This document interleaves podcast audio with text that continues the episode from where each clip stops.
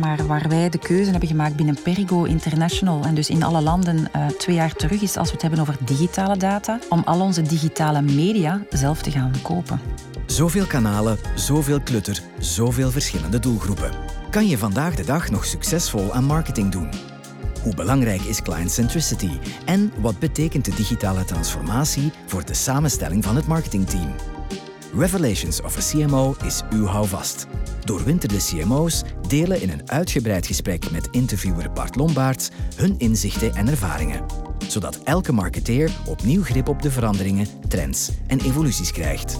Een initiatief van Spike en Studio Helsinki, powered by DPG Media. Revelations of a CMO. Centrale gast deze keer is Mira de Maier, CMO Europe bij Perigo, maar ook voorzitter van de UBA. Volgens haar moet een marketeer nog dichter bij de consument staan en binnen het bedrijf die consumentenrealiteit hoog op de agenda zetten en houden.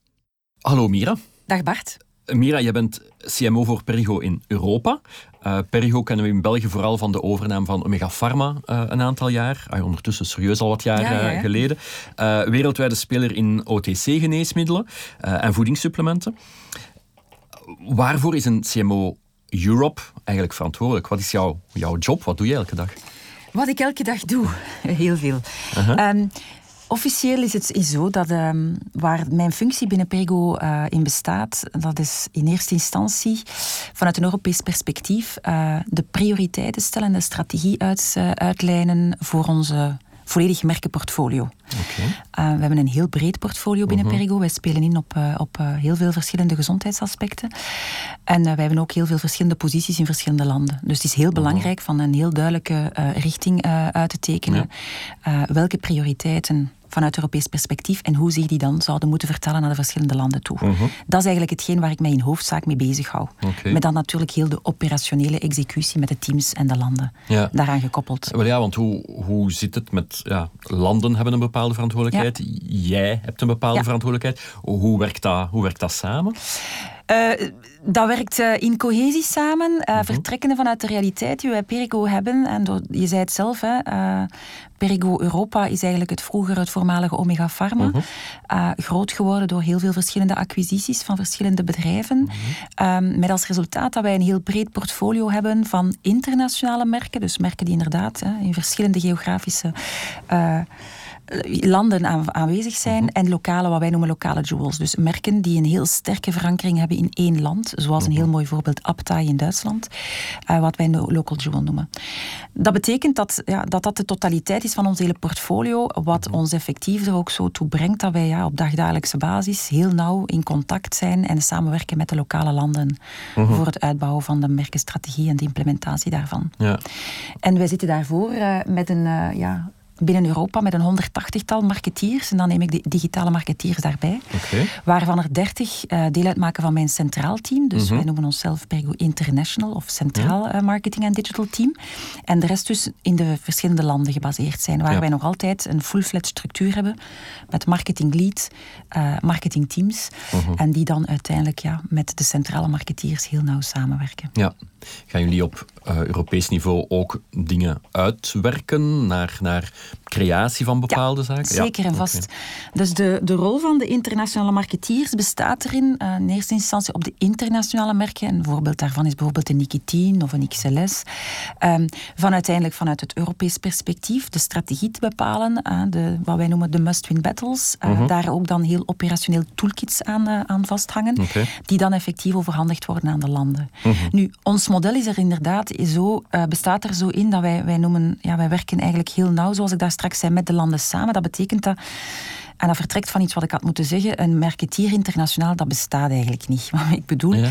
lokale, ja, ik bedoel, alles vertrekt vanuit consumer insights die zeer universeel zijn, maar die toch van land tot land verschillende nuances ja, ja. hebben. Mm -hmm. Dus in het uitbouwen van de internationale merkenstrategie en dan hè, verder in operationele ontwikkelen van toolkits, is het belangrijk om die lokale consument echt altijd voor ogen te houden. Dat mm -hmm. betekent dat, bijvoorbeeld op uh, Nikitin, dat alles wat wij vanuit Centraal doen, wij uiteindelijk altijd onze, wat wij noemen onze key stakeholder countries, de belangrijkste landen die een mm -hmm. belangrijk aandeel hebben in zakencijfer en rentabiliteit op Nikitin, dat wij wij die eigenlijk van bij het begin meenemen in de strategie en in het uitbouwen van alle materialen. Voeden zij voeden mee en ja, wij werken zeer inclusief samen met hen. Mhm, zodat wij ervoor zorgen en zeker zijn dat alles wat wij van op international ontwikkelen, dat dat effectief ook relevant is voor de landen waar dat wij die zaken in vermarkten.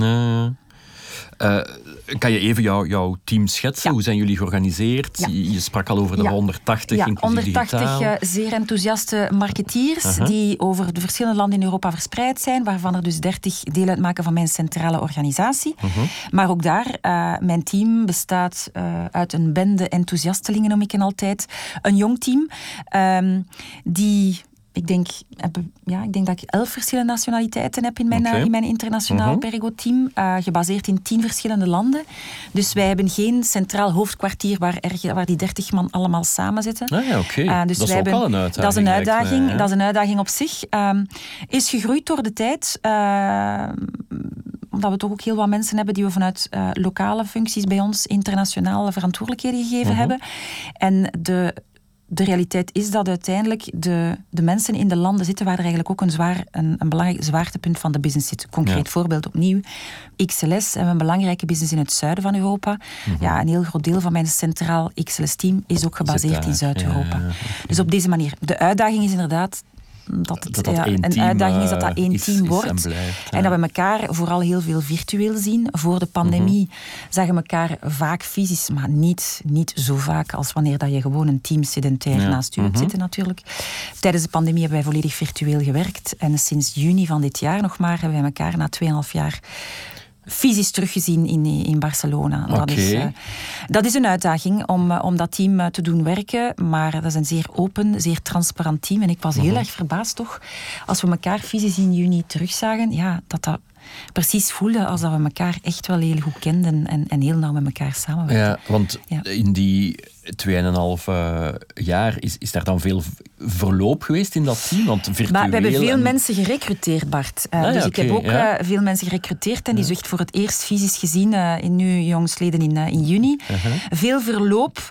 Goh, eigenlijk niet, ik ga daar eerlijk in zijn. Eigenlijk niet kan altijd de vraag stellen, heeft de pandemie de mensen verlamd uh, dat ze ja, geen risico's ja, ja, willen nemen? positief kan of negatief? ook wel. Ja, absoluut. We hebben wel een aantal mensen gehad die effectief beslist hebben om de firma te verlaten, of zoals dat soms heet, hè, in, in onderling, overleg. overleg. Maar, uh, maar nee, de, de, het verloop is absoluut niet groter geweest okay, dan voordien. Okay, okay. Uh, en tot nu toe ook niet, dus touchons le bois. Ik denk dat dat alleen maar bewijst dat wij een heel open en transparant team zijn, waar, ja, waar een van mijn verantwoordelijkheden als CMO is om, om dat team te bouwen, zelfs al is dat een virtueel team. Ja, ja. Um, en ervoor te zorgen dat dat heel goed aan elkaar hangt en gefocust blijft op de dingen die wij moeten doen. Ja, ja. ja. Uh, je zei daarnet, we hebben serieus wat mensen uh, aangeworven ook. Hoe voel je die organisatie evolueren naar ja, marketing uh, skills waarschijnlijk ook. Bij de, uit, de, de, uitdaging, of waar we vooral ge, ge, gerecruiteerd hebben, is toch om, uh, ik noem dat vers bloed aan te boren wat digitaal betreft. Dus uh, mm -hmm. we zijn ook, mm -hmm. net zoals iedereen, heel erg bezig met de digitale transformatie. Ja. De pandemie heeft ons daar alleen maar extra doen realiseren dat we een inhaalbeweging moesten maken. Wat bedoel ik daarmee? Binnen ons bedrijf waren wij, denk ik, ja, binnen zeker selfcare op het voorfront van e-com. Uh, dus we hebben uh -huh. jaren geleden het, de, de, evolutie van uh, e-com uh, in de markt gezien en, en eigenlijk zelf ook wel een pioniersrol ja, gespeeld daarin. Um, wat maakt dat wij zeer sales, e-com en e-com gedreven waren, -huh. Mhm. maar dat heel die digitale marketingmachine nog niet volledig eigenlijk op gang was. Ja, en toen ik in januari 2020 begonnen ben als CMO, was dat een van de doelstellingen die we hadden. Pandemie heeft dan ingeslagen, ja, en dan een crisis is altijd een opportuniteit en dan zijn wij gewoon full steam ahead begonnen met okay. heel veel digitaal te gaan investeren. Gewoon ook omwille van de harde realiteit. Ja, dat uh, ja, de bezoeksfrequentie naar apotheken wegviel. Um, kijk, kijkersprofiel, ja, de kijkersgedrag veranderde. Nee. Um, en wij zo ja, op een, een, groot deel van onze merken uh, onze communicatiestrategie tijdelijk hebben aangepast. Maar ons ook geleerd heeft dat we buiten het traditioneel audiovisuele op een aantal segmenten met digitaal uh, zeker, ja. zeker ook actief konden zijn met mooie resultaten. Mm -hmm. Maar dus dat was uiteindelijk een hele grote uitdaging. Daarvoor heb je dan ook de juiste profielen nodig. En dat waren dan uiteindelijk die jonge digitale marketing en ja. performance marketing profielen die we zijn beginnen aanwerken. Ja. Zowel op centraal als in de landen. Oké, okay. kan je daar nog wat, ver, nog wat dieper ja. op ingaan? Wat voor soort mensen zijn? Wat voor soort, wat voor soort mensen? Die? Ik vind dat altijd moeilijk, omdat ik, ik, ik plak niet graag labels op mensen, maar dat is vanuit profiel en persoonlijkheid. Mensen die, ja, die gewoon ook ehm, geboren zijn in dat digitale tijdperk. Dus het zijn zeer jonge mensen in verhouding tot het gemiddelde leeftijd uh, in het team. Um, die zeer leergierig zijn en curieus zijn. Mhm. Die zeer wendbaar zijn ook. Um, Want uiteindelijk binnen digitale gaan de zaken heel snel en moet je ook super curieus zijn. Hè. Wat dat je vandaag afspreekt is binnen een maand misschien al geëvolueerd. Dus dat zijn mensen die heel erg openstaan voor, uh, voor, uh, voor verandering en vernieuwing en daar ook heel erg op uit zijn. Um, ja, en, en die, die ook een capaciteit hebben om heel nauw met verschillende functies en met mensen samen te werken. Oké. Okay. Uiteindelijk het digitale op zich, ik zeg digitale transformatie, dat werkt niet alleen door digitale marketeers aan te werven. Dat gaat veel meer over verandering dan het digitale. dus dus uh, die twee aspecten eigenlijk voor ogen houden in het recruteren van mensen is belangrijk. Ja. Hoe zit het eigenlijk met de OTC-markt? Als ik mijn apotheek binnenstap, lijkt dat gigantisch te, te boomen. Ja, uh, boomen is, is misschien een overstatement, maar inderdaad, er is een heel duidelijke merkbare evolutie naar vrij verkrijgbare producten, mhm. geneesmiddelen, voedingssupplementen enzovoort. En ook niet alleen in apotheken, maar zeker ook in apotheken. Mhm. Ehm, dus die realiteit is er. Ik mhm. denk dat uh, het al jaren uh, realiteit is dat mensen meer en meer bewust zijn van het belang van gezonde voedingspatronen en gezonde mhm. leefpatronen, maar daarbinnen ook alternatieven van geneesmiddelen zeker ook zijn plaats hebben. Mhm. Ehm, er is een hele evolutie op gang van het curatieve naar het preventieve. Ook mhm. daar, hè. Iedereen wordt graag gezond ouder. En dan is het belangrijk om preventief bezig te zijn en niet uh, te wachten met medicatie te nemen als je ziek wordt, maar ook ja, gewoon voedingssupplementen deel te laten uitmaken van een gezonde levensstijl. Mhm. En dat is uiteindelijk wat ja, vrij verkrijgbare producten in apotheken en daarbuiten mhm. als rol hebben. Ja. Eh, zien jullie dan ook die markt, zien jullie de, de stijgende markt ook in jullie omzet of in jullie rendabiliteit? Ja, ik denk in de eh? algemene OTC-markt zien wij de omzetstijgingen, de mhm. groei, ook bij ons. Ja. Ehm, ik denk dat de markt op zich uh, in, in volle evolutie is. dus ja, ik bevestig dat, dat inderdaad op Europees niveau en uh, zeker en vast en in de meeste landen die omzet effectief positief evolueert. Ja. Ja. En niet alleen omzet, maar ook consumptie. Ik denk dat dat ook wel belangrijk is. Ja, ja.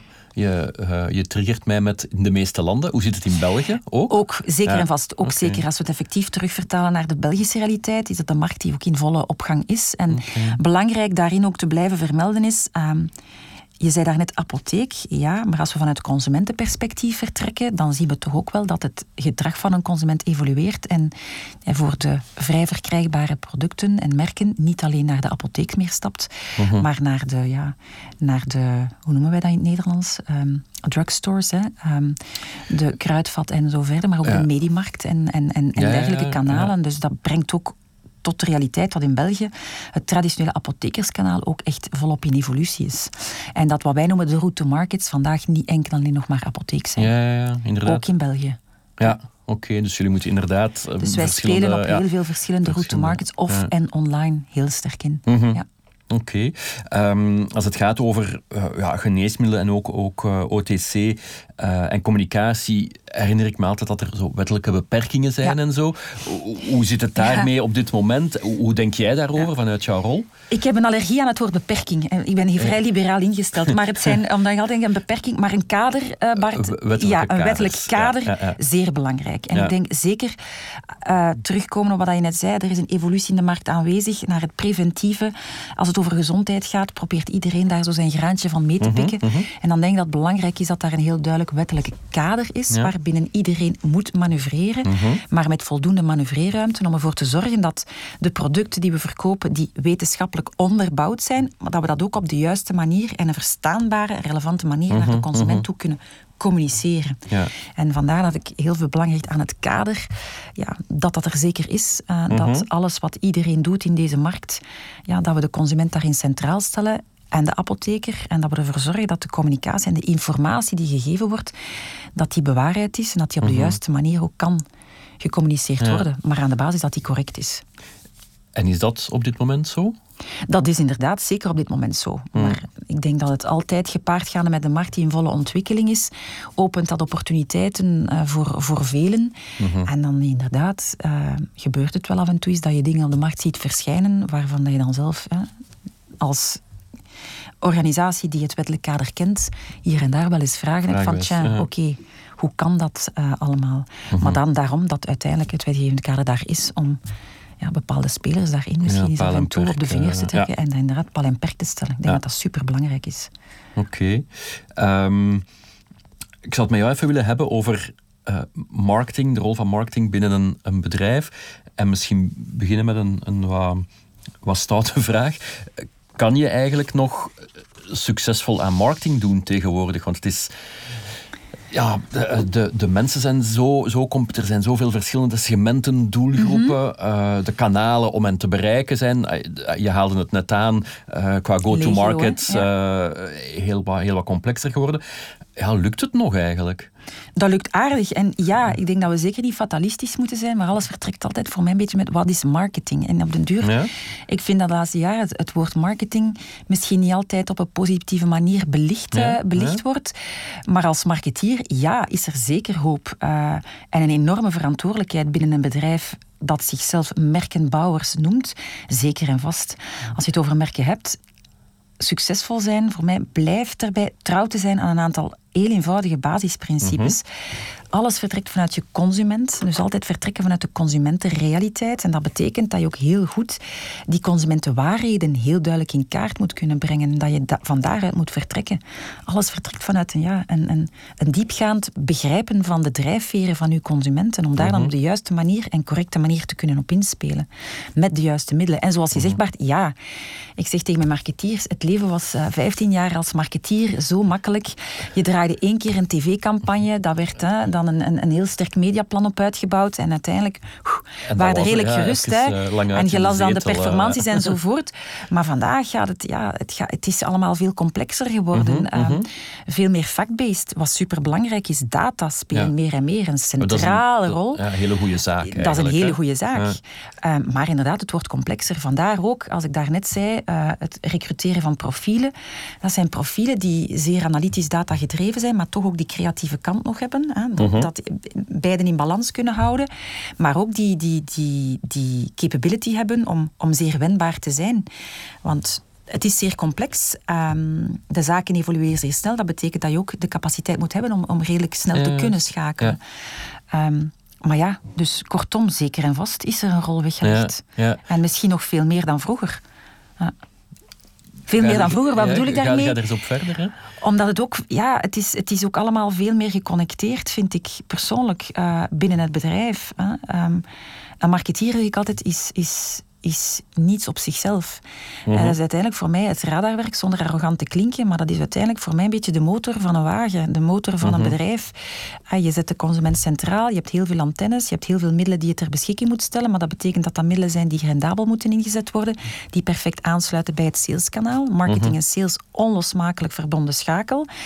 Um, en in een, in, een, in, een, in, een, in een business die verschillende route markets heeft, betekent dat dat ook allemaal veel complexer wordt.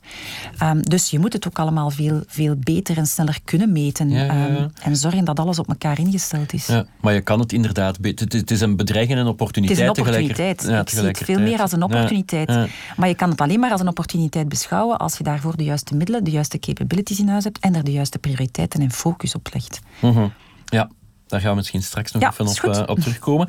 Um, je begon eh, je antwoord hier net met eh, de vraag is wat marketing is. Ja. Laat ik de vraag eens even stellen. Wat is marketing volgens maar voor jou? Mij is, voor jou? Ik, heel simplistisch gezegd is, is vertrekken vanuit het, het goed kunnen detecteren van een consumentenbehoefte en er zodanig voor zorgen, en dat klinkt misschien heel vies, om die consument jouw merken te doen kopen. Want daar gaat het over. Ja, ja, en alles wat daartussen zit.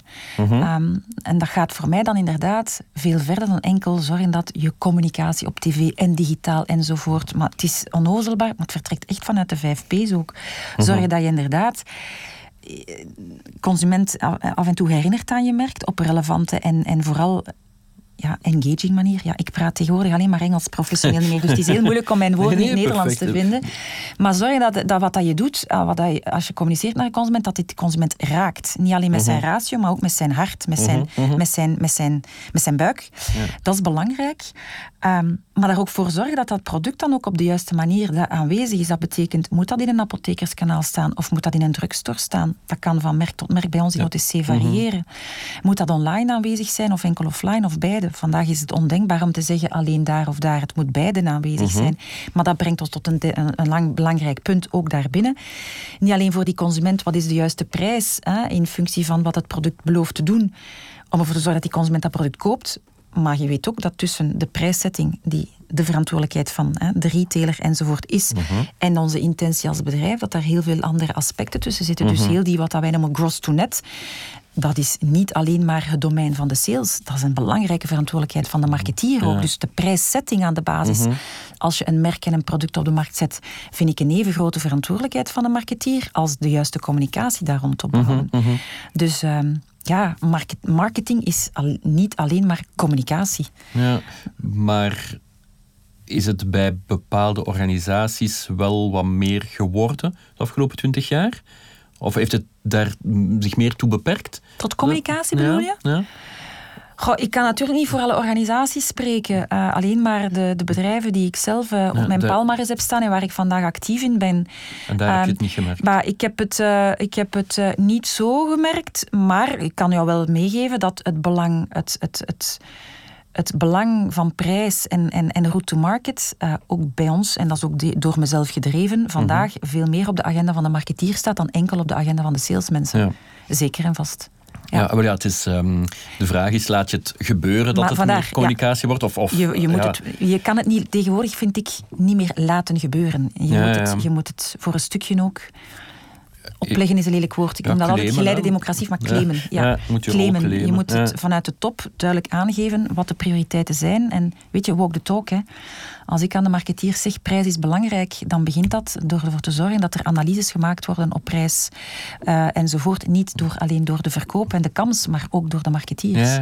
Ja, dus je moet het claimen. Ja, oh ja en dat je, dat je bewijzen hebt of argumenten hebt om uh, bepaalde beslissingen uh, erdoor te krijgen. Of toch zeker aan de, aan de tafel te zitten als de beslissingen genomen worden rond de volledige mix van, van een merk en een product. Mm -hmm. Oké. Okay. Um, laatste vraagje voor we naar de korte vragenronde gaan. Data, Um, we hebben het al over die digitalisering gehad, we hebben het over meten gehad. Ja, data zijn, zijn, zijn belangrijk. Hoe, hoe, denk jij daarover? Hoe moet je data als marketeer gaan interpreteren en gaan inzetten? Data zijn cruciaal. Ik denk dat dat, een, uh, ja, dat, dat gewoon een open deur uh, dichttrappen is. Um, voor de marketeer staat dat centraal. Voor mij staan mhm. data voor een marketeer altijd al centraal. De mhm. hoeveelheid aan data hè, de, is gewoon toegenomen. Mhm. Eh, en het belang ervan is misschien nog meer toegenomen. En dan zeker door het digitale kader en de acceleratie geen geheim, denk ik, maar waar wij de keuze hebben gemaakt binnen Perigo International en dus in alle landen uh, twee jaar terug is als we het hebben over digitale data, om al onze digitale media zelf te gaan kopen. Dus wij mhm. werken vandaag met, uh, met mediaagentschappen, Wavemaker, een hele goede samenwerking, maar waar we uh, ja, denk ondertussen, twee jaar geleden, duidelijke call intern gemaakt hebben dat door uiteindelijk een noodzaak aan speed to market mhm. en een noodzaak aan het zelfbeheren van data en, en heer en meester te zijn over de data in huis, de interpretatie enzovoort, hebben ons gedreven om, uh, om ja, gradueel onze digitale media binnen de landen te gaan insourcen. Dat betekent dat we zelf een in-house powerhouse aan het bouwen zijn, ja. Ehm, ja, waar onze data volledig beheerd worden en wij niet meer afhankelijk zijn van externe partners, niet meer, mhm. niet meer volledig afhankelijk zijn van externe partners, ja. het zo noemen. Oh ja, dat is een trend die je wel meer, ziet in We zijn daar zeker niet alleen in. Als ik mijn oren op de, ja, in de markt leg, zijn heel veel bedrijven met dergelijke zaken bezig. Mhm. Juist om ervoor te zorgen dat je inderdaad, als we zeggen data zijn belangrijk, ja, dat je de sleutels van je merk niet volledig in handen geeft aan, aan externe partners. Ja. En dat dat zeer belangrijk is. En zoals ik daarnet ook aangaf, ook om de speed to market, dat weet je ook. Hè hoe meer tussenpartijen enzovoort, hoe trager het allemaal gaat. En, en, in sommige markten gaat het heel snel en moet je heel snel kunnen op de bal spelen. Mhm, mhm. Zeker binnen digitaal. Um, ik volg de logica erachter. Een andere logica die ik hoor is dat marketingteams ook toch wat kleiner aan het worden zijn op bepaalde plekken. Dat, is een, dat conflicteert een beetje. Hè? Ja, maar dat hangt er allemaal vanaf van waar dat je denkt dat data moeten zitten. Marketeers moeten met data kunnen omgaan. Uh, maar, uh, ja, maar, en toegang hebben tot al die data. Um, ik zie ook en ik hoor ook dat binnen veel bedrijven ja, data analytics enzovoort veel meer en meer belangrijker wordt. En dat zijn uiteindelijk functies uh, die, ja, die overal kunnen zitten, maar waar de marketeers zeer, zeer, zeer nauw moeten kunnen mee samenwerken. Ja, ja, ja. Maar het is inderdaad zo, ik hoor dat ook en ik zie dat ook. Ja, lokale teams worden misschien omwille van vele goede of minder goede redenen uh, wat meer uh, afgeslankt. Maar dan nog meer het belang daarvan om, om, ja, om met de juiste dingen bezig te zijn, gefocust te zijn en, en goed met de juiste data te kunnen omgaan. Mm -hmm. Ik denk dat data gewoon ons ook forceren om, of misschien ja, een beetje de trigger zijn om, om efficiënter te gaan werken. Ja, ja. En dus ook meer te kunnen doen met minder. Ja, het is ook altijd een, een, um, ja, een kwestie van, van kostprijs. Je zou kunnen zeggen van laat ons inderdaad dan onze externe partners daar de samenwerking ja, lager uh, houden. Dan hebben we meer budget om mensen intern te, um, binnen te halen. Als ik luister naar jouw verhaal, zou dat wel eens een trend kunnen zijn. Werken, we, werken marketeers binnen tien jaar nog met externe partners dan? Zeker en vast. Mm -hmm. Want ik denk als je Zeker en vast. Het evolueert allemaal. Ik denk wat we vandaag insourcen, ja, dat, dat, wordt, dat wordt later gewoon old school. Hè. Dus er zijn altijd nieuwe technologieën en nieuwe evolutie. Ja, ja. Waar je als bedrijf nooit volledig aan de frontlinie Ja, kan staan. Dus je hebt daar altijd externe Dus expertise enzovoort nodig. met, Ja, en ik denk dat dat zeker, dingen. zeker en vast is. Nu, ik denk dat ook, ja, ik wil ik, absoluut niet praten in naam van alle, alle, alle spelers in de markt, maar ik denk dat het ook heel veel afhangt van bedrijfsstrategieën. Mhm. Er zijn bedrijven die vanuit hun, van hun strategie eh, zeggen, kijk, wij willen op alles heer en meester zijn en wij zijn bereid om in alles te investeren. Er zijn er misschien anderen die zeggen, ja nee, wij, wij willen echt intern lean en mean zijn en wij Mhm. leggen gewoon alles uit, uit huis. Mhm. Ehm, ja, wat is waarheid en wat is Oh geen dat is waarheid? hè? Dat is strategische keuze, keuze, hè? alles vertrekt van daaruit. Oké. Maar mijn, mijn visie daarop als CMO van Perigo is dat wij met een aantal dingen bezig zijn vandaag waarvan ik weet dat wij die expertise niet in huis hebben en ook nooit in huis gaan hebben, omdat, Mhm. we, daar, omdat we daar ook niet geen vaste structuren voor kunnen investeren. Ja, ja. En weet je, het, eh, alles wat je zelf doet, doe je meestal beter. Ik geloof daar niet echt meer in. Eh, Mhm. Er zijn gewoon een aantal expertises die, die expert zijn. Technologie en diagnostics enzovoort, die bij ons vandaag in onze markt van OTC... Iedereen is met diagnostics bezig, dus Mhm. ik denk dat het eh, een evidentie is dat wij daar ook actief mee bezig zijn. Ja, Mhm. dan heb je bepaalde expertises nodig die je gewoon niet in huis hebt. Ja, En die investeringen vragen die, ja, die vandaag gewoon niet aan de orde zijn. Dus dan ga je op zoek naar expertise in de markt, Ja. partnerships in de markt. Mhm. En open innovatie is denk ik een heel belangrijk begrip daarbinnen. Data zijn cruciaal. Het buikgevoel, waar 20, 25 jaar geleden de marketeer zijn verhaal nog mee kon, kon doen, blijft dat belangrijk? Maar een buikgevoel blijft voor mij belangrijk. Maar het moet gestaafd worden met data nadien. En wat betekent dat voor mij? En ik breng dat terug naar ja, communicatie en creativiteit. Weet je, je kan ergens, als je, neem nu het voorbeeld van een creatief idee voor een campagne. Ik vind altijd heel belangrijk dat in eerste instantie, als je dat creatief voorstel gepresenteerd krijgt, dat dat iets met jou doet. Dat moet in één keer, Ja, dat je- moet je ja, haar doen recht ja. staan, dan moet je op tafel doen springen. En dan moet je effectief de rationele KPI's erbij houden. Oké, de boodschap die we willen brengen, wordt die begrepen? Eh, Is die relevant? Is die engaging? Is die overtuigend? Tak, tak, tak. Oké.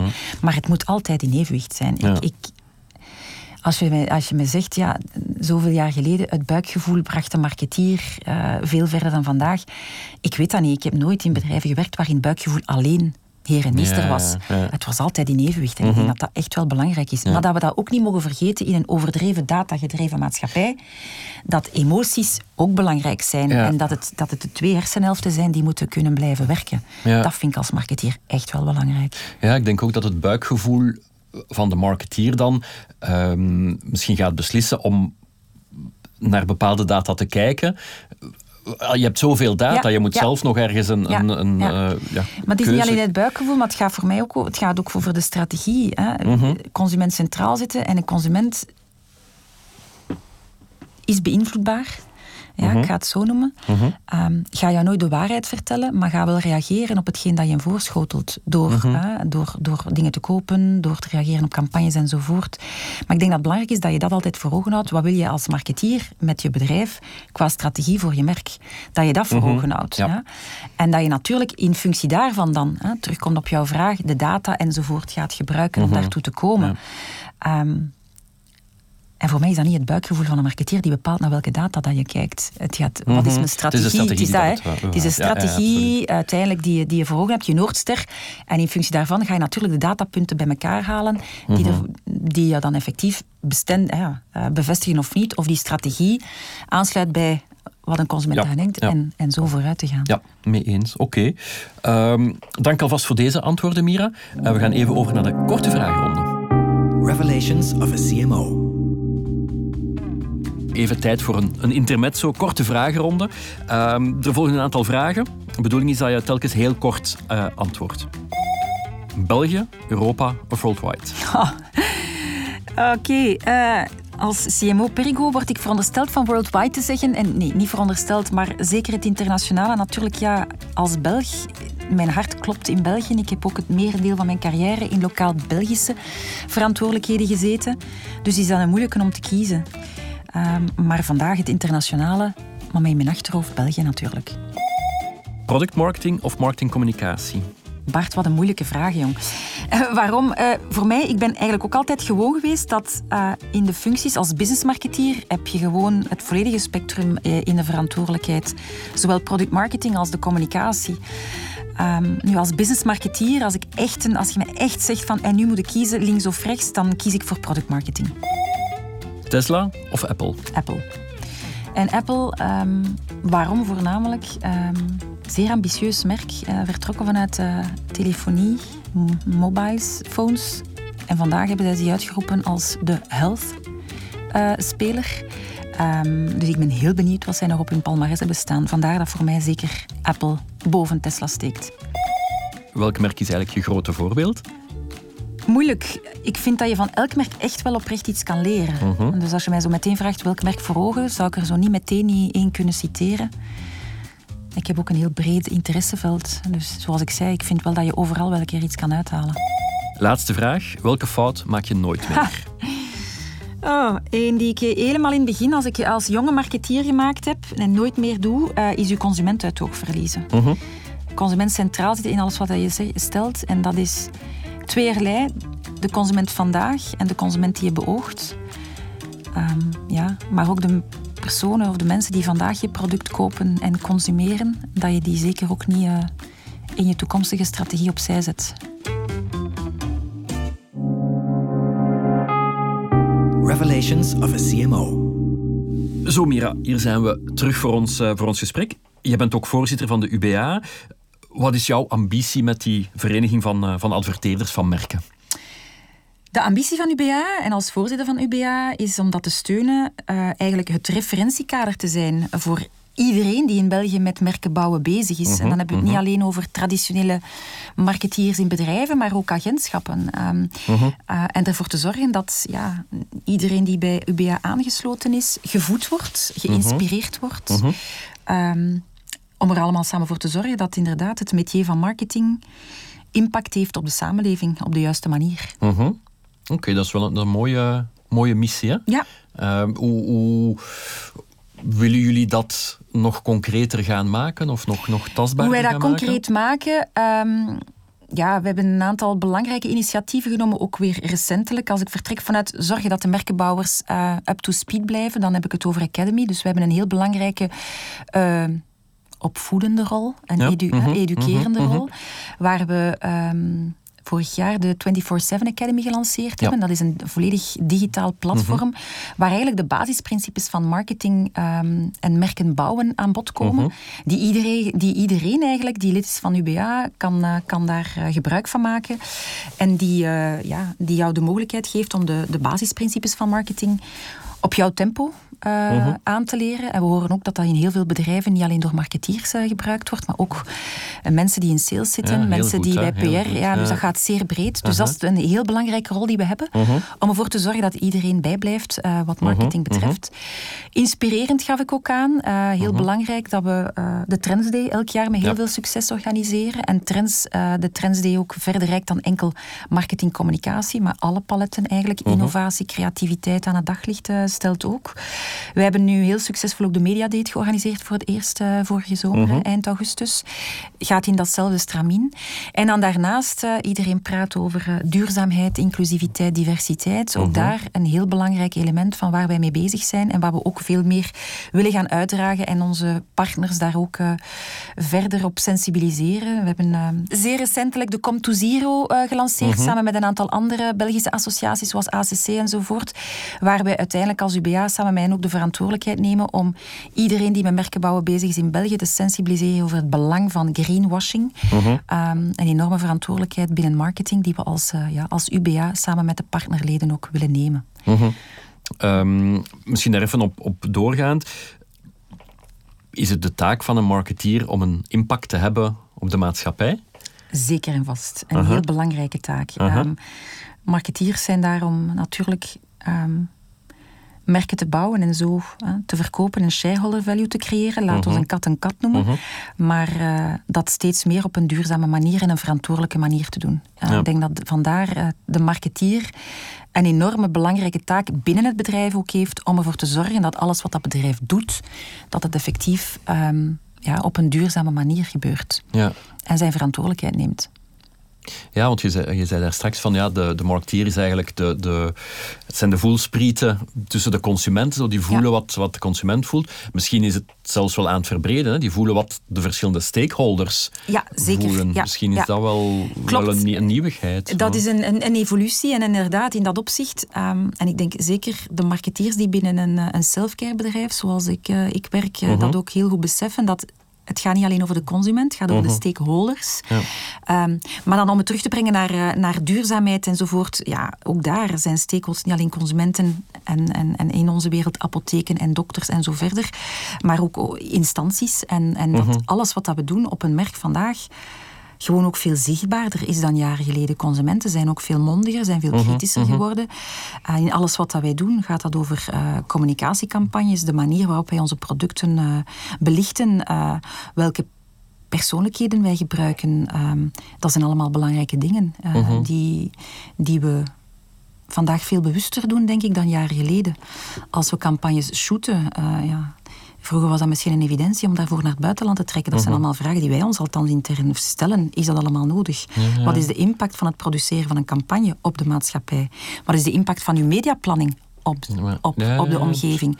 Ook daar uh, zijn we met UBA heel erg, uh, heel erg uh, mee mhm, bezig. Mhm. Um, maar ook bij ons binnen het bedrijf bouwen we daar ook meer en meer awareness rond. Ook dat is een verantwoordelijkheid van een marketeer. Ja, en hoe, hoe zie je dat? Want het is een soort nieuw element, zal ik zeggen. Ja. dat is een element dat er al langer was, maar dat, dat nu veel, veel, meer aandacht, ja. veel acuter wordt. Hoe zie je dat zich toevoegen in, in die... Is dat de checklist die langer wordt? Uh, of of maar hoe, hoe, dat Ja, dat is een checklist die in eerste instantie een checklist die langer wordt, omdat zoals altijd, als je bewustwording wilt creëren, moet je het zichtbaar maken. En dus moet je het meetbaar mhm. maken. Dus ja... Mhm ook intern uh, de checklists die we gebruiken, uh -huh, uh -huh. zodanig dat een hygiënische factor begint te worden. Ja. Het kan niet dat, uh, allez, binnen afzienbare tijd kan dat niet dat je nog DNI-checklists hebt, hè, of, of, of, of, of sustainability checklists. Dat zijn, moeten evidenties zijn. Ja. Maar daarvoor moet, zoals ik zei, het eerst vertrekken van meetbare KPI's. En ik denk dat elk bedrijf die vandaag heeft in alles wat dat ze doen, om het terug te brengen tot het métier van de marketeer, ja, dat gaat niet alleen over checklists als we producten samen met innovation en, en regulatory ontwikkelen ja, daar zijn checklists en KPI's voor die wij gebruiken en die wij ook opvolgen. Um, maar dat gaat, zoals ik daarnet ook zei, meer en meer over checklists als we campagnes ontwikkelen, als we mhm. creatieve ideeën ontwikkelen, um, dat we die zaken ook ja, in ons achterhoofd houden. Ja, um, misschien distributiepunten ook. Kan, distributiepunten kan even zozeer. Ja, ja, ja, zeker okay. en vast. Um, impact op de maatschappij hebben we net gehad. Een belangrijke taak van marketeers is denk ik ook hun eigen impact binnen het bedrijf gaan eh, vergroten. Ehm, ja, heb je daar een, een bepaalde visie, visie rond? Uh, ben je het met mij eens? Ben het met jou zeker eens. En het, het heel eenvoudige, dat is niet makkelijk, maar toch, is, toch te doen is ervoor te zorgen dat wat de marketeer op zijn merken effectief doet, dat die zichtbaar zijn. En zichtbaar, dat betekent dat die een meetbaar resultaat hebben. Mhm. En meetbaar, dat wil niet altijd zeggen return on investment alleen, maar meetbaar kan ook zijn brand health check-ups doen, waar dat we effectief regelmatig zicht kunnen hebben hoe uiteindelijk het imago van een merk evolueert mm bij zijn consument consumenten. Maar dat die dingen zichtbaar zijn. Ik denk dat dat heel belangrijk is. Ehm, meetbaar en zichtbaar zijn. Um, ik heb daar straks ook gezegd, hè, een marketeer voor mij is een onlosmakelijke radar binnen een bedrijf. Is uiteindelijk ja, de spil van alles wat rond het merk gebeurt. Mhm. Ehm, en vandaar dat die marketeer ook een enorme verantwoordelijkheid heeft om ervoor te zorgen dat hij in alles wat hij doet crossfunctioneel samenwerkt, zodat alles wat er op een merk gebeurt, ja, resulteert in uiteindelijk die producten brengen bij de, eind, bij de eindgebruiker op een duurzame manier, op een, uh, op een, uh, op een uh, verantwoordelijke manier. Ehm, met resultaat. We hebben daar straks over wetgevend kader gehad. Binnen het wettelijk kader uh, dat toegelaten is. En daarvoor ja, heeft hij gewoon alle crossfunctionele functies nodig. Dus zeer verbindend werken creëert ook impact. Ja, echt, um, de tijd dat je als marketeer in je hoekje uh, kon zitten is... Nee, nee de salonmarketeers, uh, ik voilà. weet niet, maar die bestaan, in mijn, in mijn wereld bestaan die niet. Uh, en -huh. hebben die ook nooit bestaan, maar dat is belangrijk inderdaad. Er is geen ivoren toren. Een marketeer -huh. is iemand die uiteindelijk ook... Ja, in C, of dat hij nu internationaal of lokaal werkt, de voelsprieten van de consument is. Die moet heel dicht mhm. bij de consumentenrealiteit staan. En die moet ervoor zorgen dat die consumentenrealiteit ook intern binnen het bedrijf zichtbaar is en hoog op de agenda blijft staan. Mhm. Dus Symbolisch gezegd, als je in een meeting zei, dat uiteindelijk er altijd een lege stoel is, dat de stoel van de consument is. Hè. Um, en dat de marketeer heeft de verantwoordelijkheid om uiteindelijk de spiegel van die consument altijd te gebruiken in alles wat een bedrijf intern aan het doen is om zogezegd producten of whatever naar die consument te mhm, vermarkten. Oké, okay. um, dus CMO eh, zit per definitie op C-level. Zou Voor per mij definitie wel op C-level moeten Zeker zitten. belangrijk, ja. Ja. ja. ja. Uiteindelijk, eh, marketeers en merkbouwers um, hebben een enorme PNL-verantwoordelijkheid. Uh -huh. um, dus vanzelfsprekend dat die op een senior niveau in een organisatie meedraaien. Uh -huh. Is even zo belangrijk als HR en finance, ja. in mijn denken. Ja, ja, ja. Want eh, is, is het ook zo? Ik hoor toch meer en meer dat het minder het, uh, het geval is. Ik kan alleen maar praten voor mijn eigen observaties en mijn eigen beleving. Ik heb uh, een hele fijne carrière tot nu toe uitgebouwd bij bedrijven die marketing, die het, het besef van marketing of het begrip van marketing altijd heel hoog hebben ingeschaald. Ja. En waar marketing, marketing ja, altijd een drijvende kracht was en is, uh mhm, mhm. vandaag nog steeds. Um, en ik denk dat dat ook heel veel te maken heeft met leiderschap van de marketeers op senior level. Um, ik vind dat capabilities, maar ook leiderschap daarin is super belangrijk. Ja, ja. Een beetje autoriteit. Je, ja, je, moet, je moet weten waarover je, ja, je, je praat. moet een thought leadership kunnen tonen. Je moet weten waarover je praat. Maar, en, en vandaar dat je ook voor een stuk allround moet zijn. Je moet inderdaad beseffen dat je geen salonmarketeer bent. Dat je als marketeer ook een verantwoordelijkheid hebt naar die consument, maar ook naar de shareholders toe. Mm -hmm. En dus ja, dat je alles wat dat je doet, moet een effect hebben op verkopen en, uh, ja, en, en, een, en een positief effect hebben op een PNL. Laten we een kat en kat noemen. Mm -hmm. Maar ik noem marketeers, dat zijn uiteindelijk entrepreneurs van hun merken. Hè. Dat zijn merken, zijn bedrijfjes op zich. En de marketeer moet ervoor zorgen dat alles daar draait. Ja, ja. En dat die PNL uiteindelijk van boven en van beneden in, ja, in lijn is met de verwachtingen die gesteld worden. Ja, ja. ja misschien is de term ondernemer wel een mooie voor de markt. Eigenlijk moet je onder... zo. Dat zijn, zijn entrepreneurs intern. Ja. Ja, zo beschouw ik ze in elk geval. die natuurlijk binnen een bepaald framework en de strategie en de prioriteiten functioneren. Maar, maar wel heel belangrijk dat die... Ja, dat die zelf het leiderschap mm -hmm. nemen ja. en de capabilities hebben om dat ook te, te kunnen realiseren. Ja, um, je hebt zelf al, al heel wat jaren op de teller in marketing. Ja. Je hebt dan een aantal jaren ook als general manager ja. uh, gewerkt. Nu terug naar marketing. Ja, Zot, ja, Dat weet ik niet, dat weet ik niet. Goh, ja. ja waarom of van waar de beslissing? Jij bent niet de, de eerste. Um, de beslissing of de stap. Um, ik ben een marketeer in hart en nieren. Uh -huh. uh, en een, ik vind een, gener, een goede general manager is iemand die natuurlijk zeer generalistisch is. Maar nogmaals, zeker in merkgedreven bedrijven marketing ook heel erg naar waarde kan schatten. Mm -hmm. Vandaar dat dat voor mij een, een, logische flow was van een marketing naar general management over te stappen. En dan jouw vraag van general management terug naar marketing. Waarom? Ik ga daar eerlijk in zijn, omdat er een uitgelezen opportuniteit binnen het bedrijf aanwezig was. Mm -hmm. um, ik... Um, inter, dat internationaal perspectief um, wel uh, heel erg zag zitten. Um, en ik in een bedrijf werk waar je ook als internationaal als CMO ook heel erg uh, veel impact op de PNL kan, mm -hmm, kan -hmm. hebben. En daar ben ik ook altijd naar op zoek. Dus als je mij doet kiezen tussen de twee, ik vind dat altijd een hele moeilijke vraag. En ik vind dat heel moeilijk om te kiezen.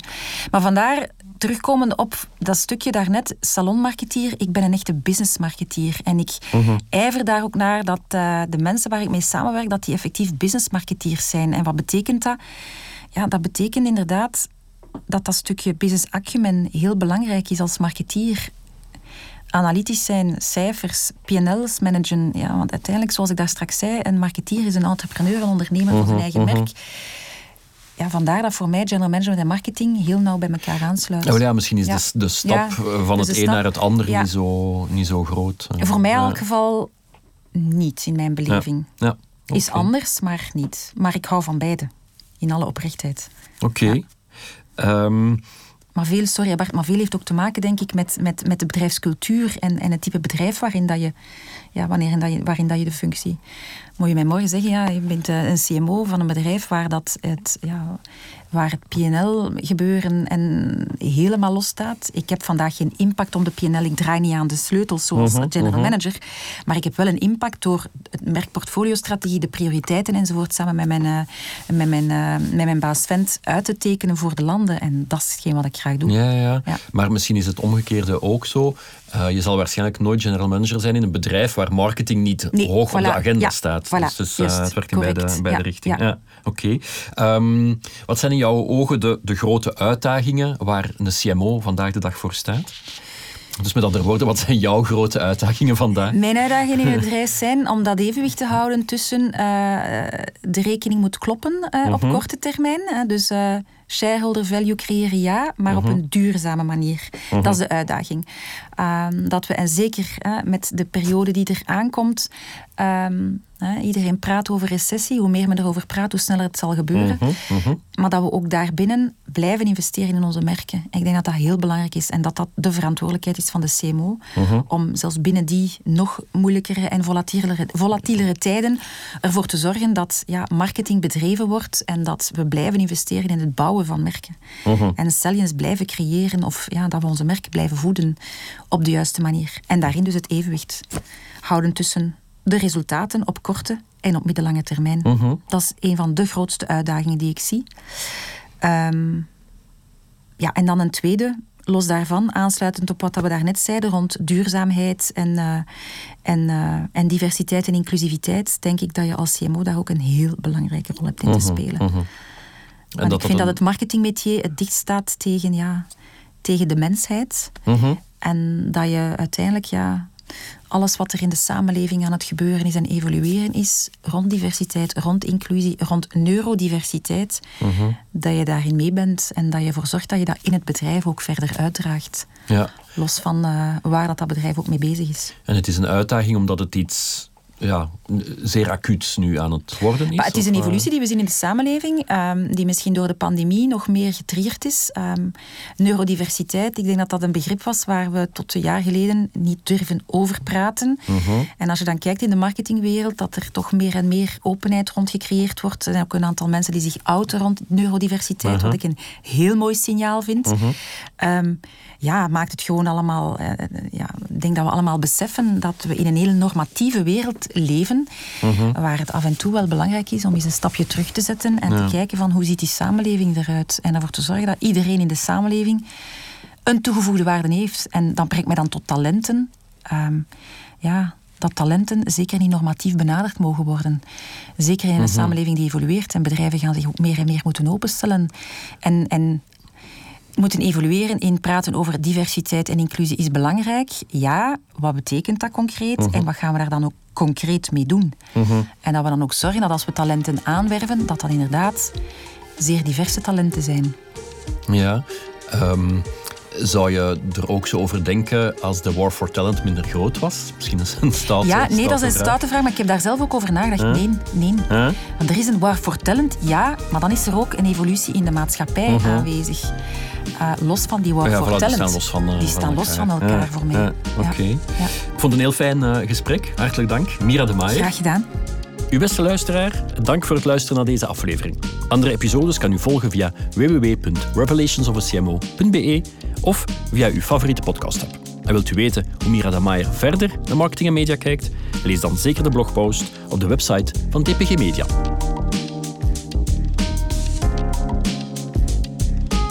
Revelations of a CMO.